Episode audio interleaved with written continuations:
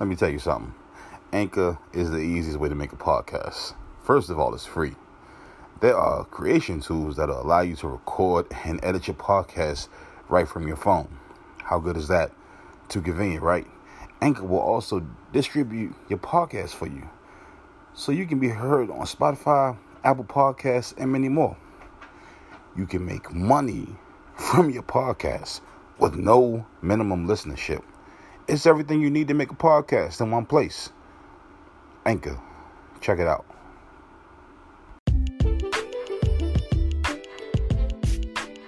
What's up, everybody? This is Let's Talk with Mr. Jones here. I know it's been a while, but it's been a lot going on. The end of my year has been amazing in a good and bad way. Um, I didn't take my health seriously, and I waited and lived a lie. wasn't responsible, and everything just kind of came falling down. I got admitted to the hospital December the 6th with cellulitis, acute kidney injury, irritable bowel syndrome, anemia, and uh, GERD, which causes the acid that's in your stomach to fall out of your stomach and go up into your esophagus, which led to really horrible hiccups and lots of throwing up. Um, I stayed in the hospital for about maybe 30 days, then went to rehab for like another 15. And it was something else. I've never been through it. And I think if I would have took my health more serious and went to the doctor like I was supposed to, had better eating habits and just better lifestyle habits, and didn't hide from my family because of how ashamed I was of myself, I think things would have went a lot better. But you know, I definitely take, uh, yeah, that was on me. I wasn't serious about my health. I thought it was just like one of them situations where it couldn't happen to me, and I almost, and that led to me almost dying. Um, I'll never forget, like those were some of the longest days in my life. My family would come see me, but the hardest part of them coming to see me was when they left. Um, I never felt so defeated and so depressed in my life. I was at WellSpan York Hospital. Right. It's in York, PA. Um, those nurses I dealt with, that dealt with me on. I was on the fourth floor, uh, four four west. They were amazing.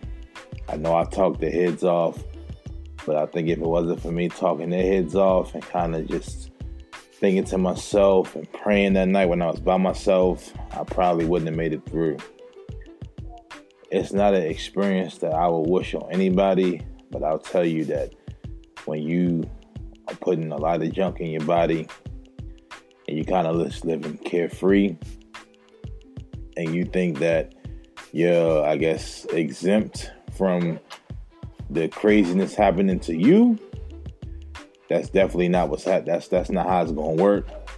Because your body can only take but so much. As they say, you take care of your body, your body will take care of you.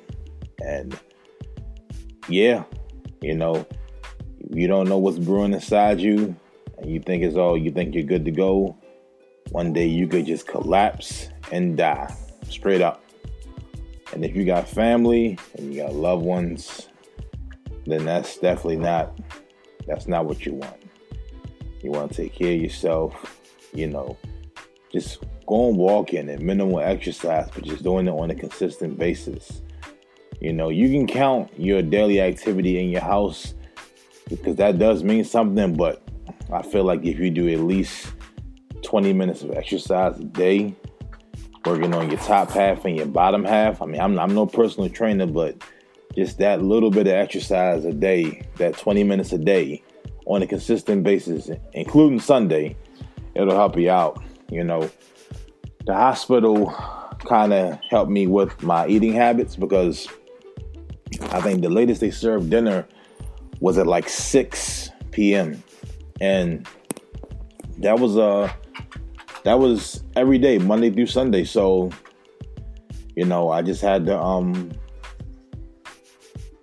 I got used to like eating at those times.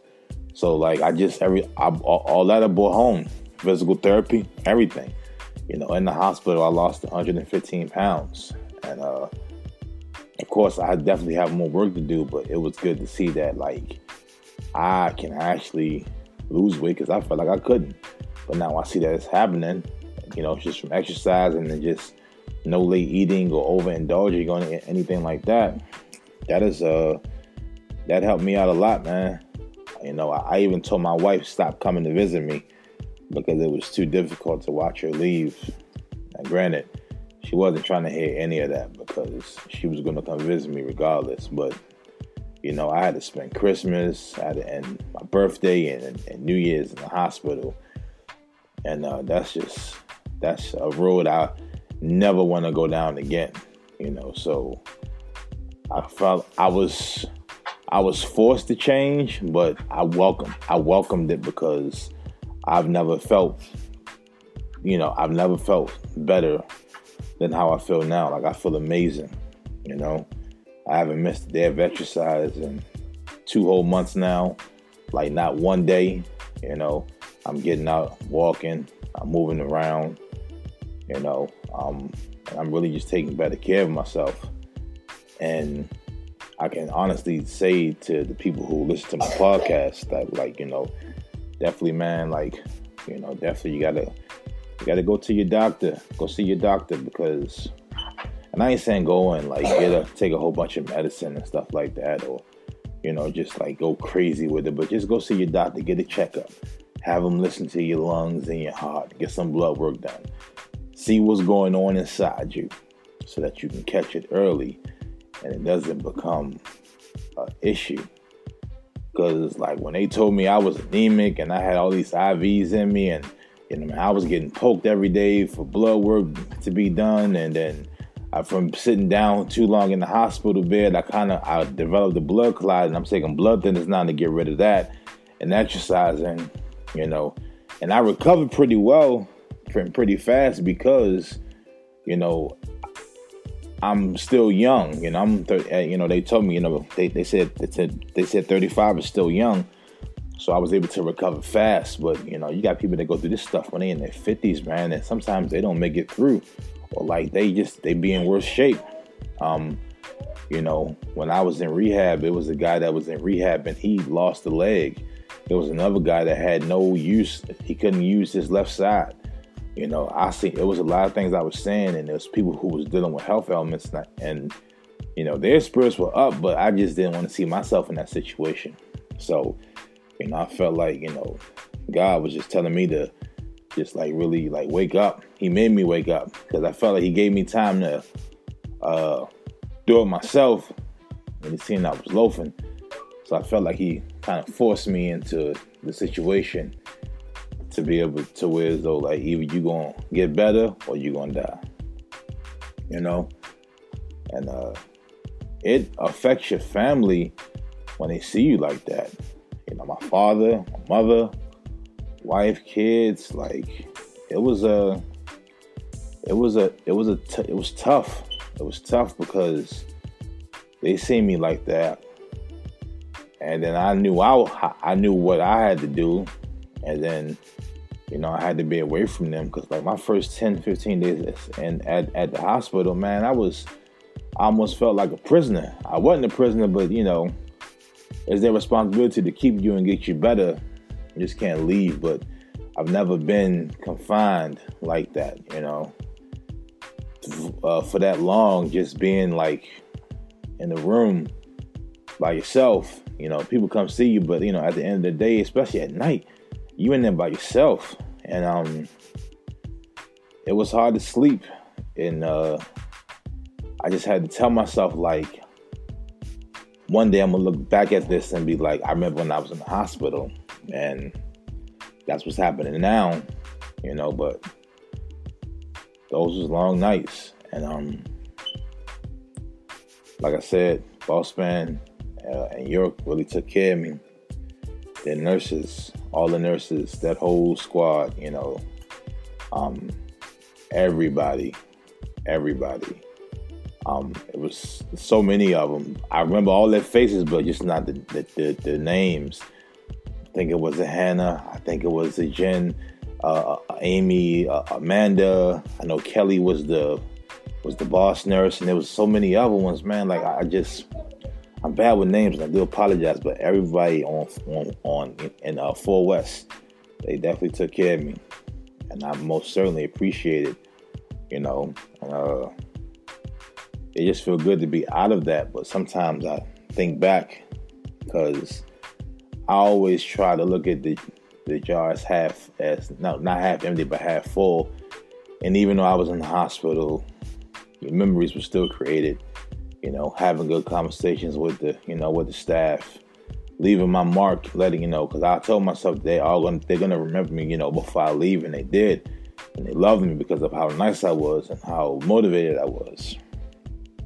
And then, you know, we spent I spent Christmas there. My wife, kids, and mother and my sisters came to see me, and uh, you know, it, we did, you know, we did gift exchanges inside my hospital room, and uh, that was that was a big thing.